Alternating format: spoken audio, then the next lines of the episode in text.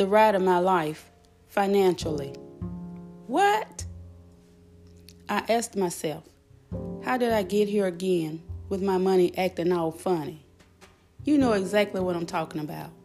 Not enough money to cover all the little things that keep popping up out of nowhere. Having purposefully decided to not make any new debt as I process through eliminating the debt I currently have. I then realized that it was time for me to walk to talk about my financial aspects of this ride of my life. Debt devastates your finances and your relationship to money. I saw this plain as day.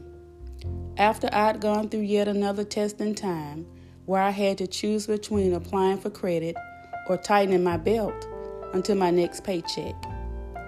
In the midst of that situation, I saw how debt gets a foothold in our lives. If I had given in and decided to use debt as a way out of the situation, even before I'd earned $1 at work, it would have already been owed out. I would have been working for XYZ Company to pay them instead of applying the money to my household needs. Maybe that's why some people don't like their jobs. They are working and working and working, but the majority of their money never comes home. Therefore, their relationship with money is rocky at best. So when God gave me the directive to give, even though I felt I wasn't in a position to give, I did. Nevertheless, that situation and other since have all worked out for my good and in my favor. I not only have money to give when it's time to give, I enjoy giving.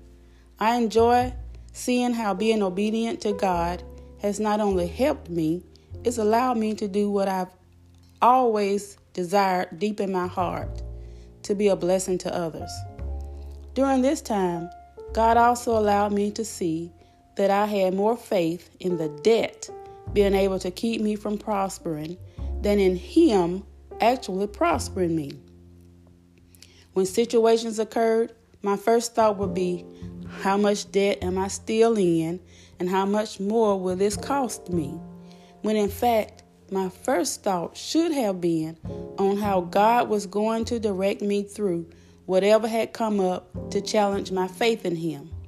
So, as I continue on the ride of my life, I want to encourage you to apply God's Word and believe Him in every area of your life spirit, soul, body, socially, and financially.